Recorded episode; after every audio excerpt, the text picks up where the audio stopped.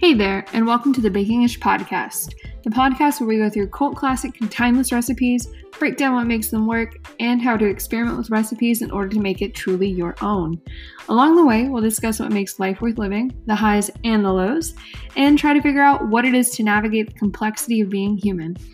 Within the kitchen, you are limitless, and with that comes the ability to find a voice in order to face the outside world. So join me, your host, Ren Newman, as we dive right on into this week's recipe. Hey there, and welcome to this week's episode. this recipe isn't crazy, I promise. A lot of people see the word cinnamon rolls and either think it's too much work or that they can't have them because of an allergy. Well, good news on both fronts. This recipe isn't too much work. It's allergy friendly, and it can be frozen for an effortless breakfast later on in the week when you have no time to bake. So, a little backstory on why this recipe is vegan and gluten free. Uh, I recently had annual blood work done and found out that I'm allergic to a lot more things than I thought. um, I'm not sure what's going on with my body, but here we are. a lot of my recipes will be reflecting this too.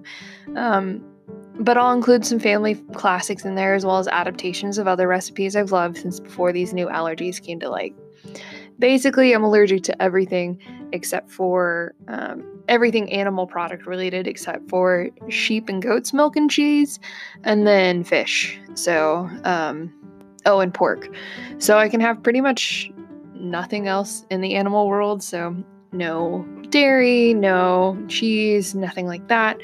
Uh, I'm also allergic to poultry, so chicken and turkey and things like that. And then um, gluten and eggs, um, which is probably the most heartbreaking thing because one of my favorite things is chicken broth ramen with like a nice marinated egg. I don't know. It's real sad, but we'll get past it. I'll figure out something.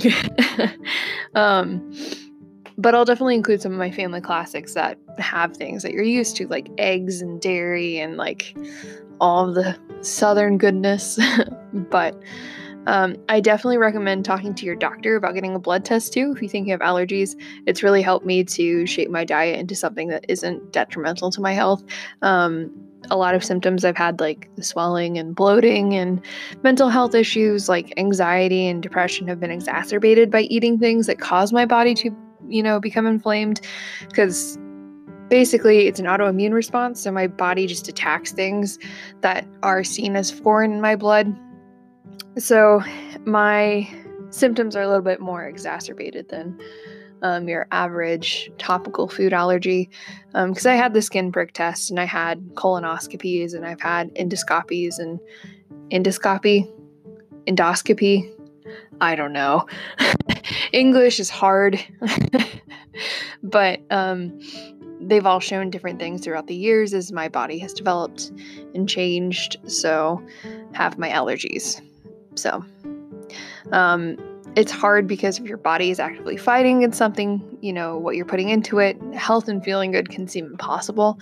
Yeah, I definitely recommend getting a blood test done and talking to your doctor about what that looks like, especially if you notice feeling a certain way after eating certain foods. For me, this all started with bell peppers. I would get hives after eating them, and then I was like, ah, this isn't normal.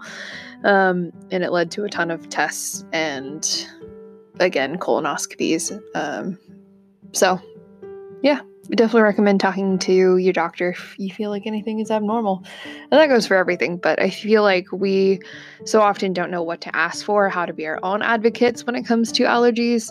Um, like, don't be afraid to ask your doctor for certain tests. And if they don't think that's right, they're going to tell you why. Um, but you can still ask for them, especially if you're curious. Like, it's your body, and the only person who's going to know the ins and, ins and outs of it is going to be you. So. All right, so without further ado, let's get into this week's recipe. So it's gluten free and vegan cinnamon rolls. It makes 18 rolls, which is about three pie pans worth. And I swear the ingredients list looks intimidating, but it's not bad. So, starting off with the dough, you're going to combine all of the dry ingredients in the bowl of a stand mixer with a paddle attachment. Um, so, your gluten free bread flour, sugar, and salt. Now, there are a ton of different bread flours out there. Um, King Arthur's has a few, and then um, Bob's Red Mills, and then there's a authentic foods brand um, that is called Steve's. I've always used Steve's. That's because I was trained on it when I was baking for a gluten free bakery. Um, but I've also ventured out and tried the King Arthur brand and Bob's Red Mill. I really like Bob's Red Mill the most. Um, it does have xanthan gum in it, which makes it a little bit more easy to roll and a little bit more flexible. King Arthur's, I haven't looked into it. I think it does as well, but not as much. So it does tend to crumble. It's better as a pizza crust rather than like a bread dough, but you could probably supplement that with extra either tapioca starch and um, xanthan gum combined, or I've seen a lot of recipes call for psyllium husk, which is very fascinating, and I haven't actually used that yet. Um, I've seen it in a lot of, especially sourdough gluten free recipes, so I'm excited to try that in the future. But if you have experience with that, then you know what you're doing way more than I do in that realm. Um, but I would stick to either Steve's or Bob's Red Mill for this one. In a separate bowl, you'll add the warm water, sugar, and yeast. Basically, you want to bloom the yeast. You're going to whisk it all to combine and see if it starts to bubble. Um, when it bubbles, it shows that it's alive and that your yeast is active. You'll let it sit for 10 minutes. If there's no activity, then you need to start all over with new yeast, as the yeast you used at first wasn't active. In a separate bowl, you'll need to make your flax eggs by combining the water and flax meal and allowing that to sit as well. Basically, what happens is the water will hydrate the flax, which makes it into a eggy consistency. It's almost the consistency of a runny yolk, um, and it just works really well as a binding agent. Next, you'll combine the melted butter and neutral oil in a separate container. And at this point, if you're using a mixer, go ahead and turn it on to speed 1 with the dry ingredients in and slowly add in the butter and oil mixture until combined. You'll continue on speed 1 and stream in the flax egg mixture until just coming together. Then add in the yeast and water mixture next. If mixing by hand, you can add each of the ingredients in the order mentioned before and then just combine really slowly with your hands or a wooden spoon. Or if you have a Danish loop whisk, this also works really well in this um, recipe too. Um, basically, a Danish loop whisk is a really quirky looking contraption um, that is used to mix doughs, and it does so very, very well. Um, I highly encourage looking up videos on YouTube or looking at Amazon listings for it. Um, it's pretty cool, actually. Next, you'll want to lightly oil a bowl and put your dough inside. Just like any other dough, this one has to rise. Gluten free or not, yeast is yeast. Cover it with a towel and set in a warm place to rise for about an hour and a half. I usually do this in the oven with it turned off and with the light on. It's a great place because the heat from the light of the oven actually allows for the air to stay around room temperature, maybe a little bit warmer, um, but it doesn't allow for a draft to occur. So basically, you're creating your own proofing box, like from the Great British Bake Off, but in your own home. While that's rising, you can make the filling. The filling is incredibly easy. You basically just combine all the ingredients in your stand mixer and whip it on like speeds four through six. Um, you can whip it until it's light and fluffy in color for about 10 minutes. Um, it just depends upon the power of your mixer and what speed you're on. If you're combining by hand, not a problem. You just want to make sure your butter is really soft. Um, you can use a spatula at first and then a whisk to try to whip it lighter and lighter. Um, what you're trying to do is to incorporate air into the mixture so it doesn't feel as heavy. I think all of us have had a cinnamon roll that just makes you feel like garbage after because it sinks like a brick in your gut. Um, the beauty of this recipe is that the filling is so light that you don't feel that. Um, and that's done by whipping a lot of air into the butter. Quick note you can also substitute the sweet filling for a savory one too. I've done this a lot, so making like ham and cheese rolls or um, a tofu curry roll. This is also a really good pizza dough recipe too. So instead of rolling it into a log later on and letting it rise a second time, you just roll it directly into a greased half baking sheet um, or until the sheet is covered or even in a cast iron. It's up to you. Um, and then you just top with your sauce and toppings. It's literally so versatile. Um, One of my favorite applications too is in the wintertime to make a white chocolate and cranberry roll filling. And at that point, it's just like a sweet bun, but it is so good. Um, or if you're familiar with ube or taro or red bean paste, also really good for this recipe. Um, red bean paste is nice too because it's it's very deceiving. It looks like chocolate. Um, so you bite into it and then you get this like really rich sweet flavor, and you can top it with like a sweetened condensed milk icing. Um, th- literally, the options are endless. Which is one of the beauties of baking. People say it's very restrictive and it's like a science, and to some degree, yeah, it is. But in others, it's just as versatile as cooking. You just have to be creative, you know? Um, it's like cooking. The more you do it, the easier it is to be flexible. At first, you're following recipes to a T, and the next thing you know, you're changing them for your own palate, which is what recipes are for. They're supposed to be interchangeable. Just something to keep in mind. All right, for forming and rolling the dough, what you want to do first is dust gluten free flour over a sheet of parchment paper that's on top of your work surface, and then you'll turn your dough out on top of it. The parchment paper here is actually like super essential. You can also use um, a silicone baking mat as well. It just helps you to be able to pick up the edges and then roll the dough over onto itself versus trying to roll it without anything that's supportive. Um, gluten free flour because it doesn't have gluten, it doesn't really allow for the structure or uh, stretchiness of dough to occur, which is why a lot of people add in things like psyllium husk and xanthan gum. Um, but because it lacks that actual integral quality of dough, it's not very good at rolling on itself, which is why you don't see very many, you know, cinnamon rolls or croissants or anything like that because it's very hard to roll. And this recipe is no different. It's a lot more firm and solid than other doughs that you'll see but you do have to have that parchment paper underneath in order to roll the edges up and over and get that process going. Um, so once your dough is turned out on top of the parchment paper, dust the top of it with more gluten-free flour, and then roll it out until it's a rectangle, roughly about 16 to 22 inches, about the same size as your baking sheet, um, and make sure that it's an inch and a half thick. Gluten free dough, another note, cannot be rolled in a back and forth motion. You're used to pushing forward and then pulling back on the dough.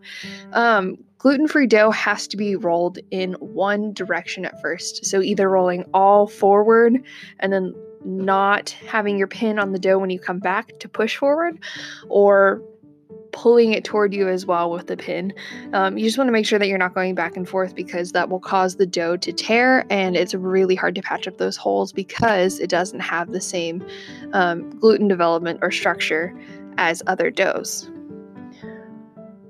So, once it's rolled flat, take your filling and spread it evenly over the top from edge to edge. I like using an offset spatula for this part, um, but the back of a spoon is fine or just a regular spatula whatever you like. You're going to grab one end of the long sides of the parchment paper and begin to roll the dough onto itself until it's rolled into a log. Then I want you to cut this log into thirds and then cut the thirds into half, giving you six pieces, and then cut those again into thirds. The goal is to have 18 pieces here um, that are about an inch to an inch and a half thick. If you have 15 pieces, that's totally fine. I don't think anyone's going to be mad that they got a bulkier cinnamon roll, right? Like, who's going to complain about that? And if they do, they can just eat half and save the other half for later. It's a win win situation. At this point, you'll take your rolls and divide them into pans. I use glass pie pans, that way I can see the bottoms to see when they're browned. Um, and I can fit about six per pan, depending upon the size. So I'll cover two pans usually with plastic and then with foil, and I'll freeze them for later. Um, and they freeze for about six months, which is great. Um, if baking them right away, you can cover loosely with a towel and then allow them to rise for another 30 minutes on the countertop, though. Um, it's whatever your preference. If you have time to bake them all or you're baking for a huge crowd, go for it. If not, freezing works and they stack really well too. Um, just make sure that you have enough pie pans to do this and that you don't need them anytime in the future. Meanwhile, while it's rising for a second time, go ahead and preheat your oven to 350 degrees Fahrenheit or 165 degrees Celsius. I honestly don't understand why America hasn't switched over to metric, but you know, that's a complaint for a different podcast. Um, once it's done rising for the second time, just pop it into the oven for 20 to 30 minutes or until the top is browned a little. Um, you also want to check the bottom, so what I'll do is I'll grab both sides of the pie plate with my hands and then just lift it above my head so I can see what the bottom looks like. You want it to be cooked throughout, and it's not going to be the iconic golden brown that you're used to. It's going to be just like a, a, light toasted brown, kind of like light brown sugar. Um, and you want to serve this right away. You can drizzle it with honey or cream cheese icing or sweetened condensed milk or agave or even maple syrup. Um, the options are literally endless. Um, they reheat in the in the microwave and the oven pretty well as well. Um, so about 30 to 60 seconds in the microwave, 10 to 15 minutes in the oven at like 325. So, I mean, if you make these and you're the only one eating them, don't feel bad. Just keep them in a very cool space. You can keep them at room temp because they don't have dairy or eggs or anything. Um, if you do ice them though, I would put them back in the fridge just to make sure everything stays set. But they should keep at room temp for about five days. So, pretty easy. Our highlighted mental illness this week is bipolar disorder. Bipolar disorders are described by the American Psychiatric Association's Diagnostic and Statistical Manual of Mental Disorders, the DSM 5. Wow, that was a mouthful. As a group of brain disorders that cause extreme fluctuation in a person's mood, energy, and ability to function. Bipolar disorder is a category that includes three different conditions bipolar 1, bipolar 2, and cyclochromic disorder. I have no idea if I pronounced that right. Please let me know in the comments. um, bipolar 1 disorder is a manic depressive disorder that can exist both with and without psychotic episodes. Bipolar 2 disorder consists of depressive and manic episodes which alternate and are typically less severe and do not inhibit function. Cyclosomatic disorder is a cyclical disorder that causes brief episodes of hypomania and depression. Bipolar and related disorders are given a chapter of their own in the DSM 5 between depressive disorders and schizophrenia spectrum disorders. People who live with bipolar disorder experience periods of great excitement, overactivity, delusions, and euphoria, known as mania, and other periods of feeling sad and hopeless, known as depression. As such, the use of the word bipolar reflects this fluctuation between extremes highs and extreme lows. The diagnosis is frequently assigned to young patients presenting with a first major depressive episode. In these cases, diagnosis is exclusively based on psychiatric history provided by family and caregivers and not on the current psychopathological assessment by the psychiatrist. So, something we started doing was reading the um, Urban Dictionary definitions for these mental illnesses, and some of them are really funny, but some of them actually really hit on the head of what it is to either have bipolar disorder or what it is, which I think speaks to the times of, you know, mental illness awareness being a thing and not being ableist in our thinking. Um, because before, bipolar was used as a derogatory term, at least in the mid 2000s. I'm not sure before that. Um, but if you were seen as bipolar, you were seen as crazy or other or just like super hot and super cold. And it was a way to like derive someone away from being human and experiencing what it is to care for the world. Um, and I hate that dissociation, right? Like we're consciously choosing to push someone away because they're too much for us or too much for themselves. Like it's awful. But I was actually surprised by the definition of, bipolar disorder on Urban Dictionary. It's actually really accurate and not derogatory in nature. So here it is. As defined by Urban Dictionary, bipolar disorder is a mental disorder marked by alternating periods of deep depression and extreme euphoria, mania. Contrary to popular belief, the violent mood swings associated with this illness are far more prolonged than ordinary emotional ups and downs, and the shifts of mood are sustained, lasting sometimes weeks, months, or even years. The classic form of this condition is an extremely severe form of psychiatric disease, but in more recent times, milder, milder variations that are more depressive heavy and less manic have been included. It, however, remains very serious in all its forms, and no group of people, mentally ill or mentally healthy, um, commit suicide half as much as manic depressives do. It's a horrible disease, and certainly not to be trivialized as just mood swings. Trigger warning here. People weren't people with bipolar disorder kill themselves more than any other group of people. It is some quote serious shit. And I think that speaks to where we're at, right? Like, people are coming to accept mental illnesses more readily, which I talked about prior. It comes with its ups and downs, um, romanticization of different illnesses, or people wanting to be mentally ill, or seeing it for not what it is, but what the media portrays it to be. Um, but I think by looking at things like the Urban Dictionary to see where people are inserting their own definitions of what it is has helped a lot because it shows that people are starting to take it seriously, at least in America. I know that some cultures and some areas of the world still don't see it as an issue um, or as part of your overall health as a human. They see physical health as the main thing. Um, but your brain can be just as broken as your body at any point in time. It's just invisible, right? Like, I've given the analogy of if you have a broken arm, you would go to the doctor and get it fixed, right? Or at least try to have them set it so it can heal properly. But when you have a broken mind, we don't do that. We don't go get our minds set. we don't go and try to heal um, just because it's invisible, right? We think it doesn't affect us, but it does and other people can see that.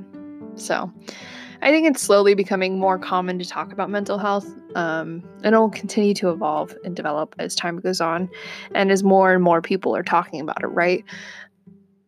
If there wasn't social media and there wasn't books out there and there wasn't more people going into the field of mental health and treatment and figuring out different ways to implement CBT into everyday life, I don't know if it would be as mainstream as it is now to have an understanding or at least an idea of what it is to have a mental illness. So, in one way, that is one thing that social media has done for good. Outside of romanticizing and, and trivializing certain parts of these diseases, um, it has made awareness and more readily available um, to those who would not otherwise know what it is. So, slowly but surely, we are decreasing the stigma around mental health. Who knows what it'll look like in five years? But it's not our job to like dwell on what it'll be, right? It's our jobs to help prepare the present for the future. And the only way that that can be done is by working in the present while being future minded. So, the future will happen whether we want it to or not and stigmas will continue to either be erased or to be exacerbated. And it's different from culture to culture, but I think we'll begin to see it decrease over time. All right. Thanks for listening to me ramble and this week. Um, if you make the recipe, let me know. If you have any troubles, let me know. I know cinnamon rolls are just a very complicated thing for people, or they seem intense, or like you have to have this wealth of knowledge when it comes to baking in order to make them. You really don't. Um, and if you need a recipe that isn't gluten free or vegan, just so you can have a baseline to start with because you don't have any allergy restrictions, definitely message me. I still have my grandmother's old uh, cinnamon roll recipe from when she lived in California as a kid, so just let me know as always, try to take care of yourself this weekend, get some rest, and continue to donate to the things that matter to you. Um, there's a lot of stuff going on in the world. Um, not all of it great. It's never always been great. But continue to support and sustain change, right? Like, if we don't advocate for ourselves and others, then no one will. You know, be the change thrown around a lot. And it does sound pretty cliche, but it's true. Be the change you want to see in the world. Treat people with empathy and with kindness and with the compassion that you wish that they would show for you. And even if you don't get shown the same kindness, it's okay. You're still putting that out into the world. So it makes a difference. And you're not a pushover for being nice or for being kind. And you're vulnerable is what makes you great. So the more you tell yourself that, the easier it is to try to be a optimistic realist. Although, God, the last two weeks have been very hard and very trying, let me tell you. Um, but yeah, thanks for listening to me ramble. Continue to have a good week, and I hope that the week going ahead is a little bit lighter for you. See you next time.